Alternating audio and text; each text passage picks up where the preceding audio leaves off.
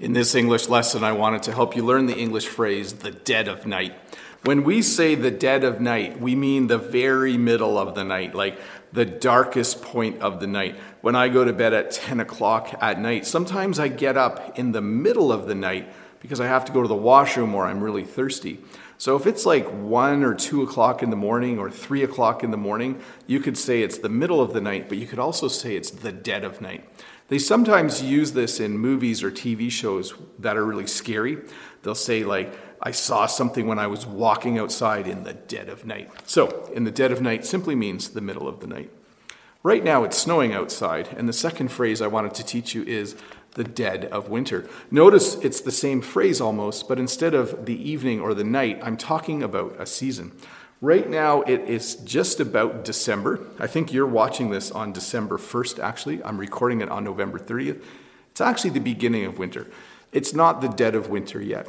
When we get to the end of January, um, when it's really cold, when it's minus 15 Celsius outside and there's three feet of snow, we would say that that is the dead of winter.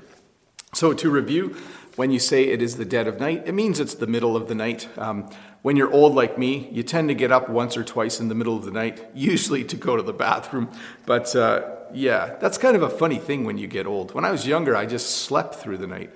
Now I usually get up one, at least once to go to the bathroom, and usually I get a drink of water, which makes me have to go to the bathroom a few hours later. Maybe I should stop doing that. Anyways, and when you talk about the dead of winter, you're talking about the middle of the winter, usually in January. Right now, it's just the beginning.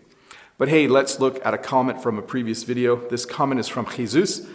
Hi, Teacher Bob. Regards from Mexico. Why do you say is actually a term and not only is a term? Why actually? Thank you. Have a nice snow day and God bless you. And my response is this it is an extra word that is used to emphasize something. In this case, I used it to subtly point out that I had made, that I had misspoke. So in the last video, I did say that. Let me walk for a little bit. I did say, oh, this is actually a term because initially I had said it was a phrase, but it's not actually a phrase. Well, this is really low down. I should crank my camera up a little bit. You're going to go for a little ride here. I wanted you to be able to see out the window. So there we go. Um, so in the last video, I showed one word, and I initially said phrase, but one word isn't a phrase. A phrase is a collection of words. So, in, so I said something like, it's actually a term. I used the word actually to kind of emphasize and subtly point out that I had misspoke, that I had made a mistake.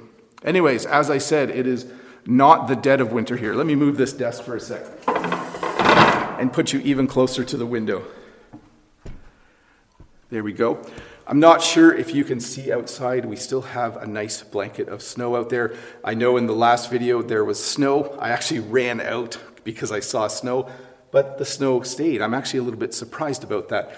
Normally, when we get our first snow, it melts really quickly and then it's gone, and then it's just kind of muddy and gross outside. Like it's one degree or two degree, and then two degrees, and it's just not very nice. But the snow, for some reason, has stayed. So we're pretty happy about that. It makes it, as I said before, it makes it very beautiful outside. I'm super happy that we have a nice snowy day again here. It was a little bit of a crazy drive into work this morning. I had to be at work um, at quarter to seven this morning. Uh, I had a little meeting, uh, and that's why I'm shooting in my classroom because I'm at work. But, anyways, uh, I think that's it. I should say bye.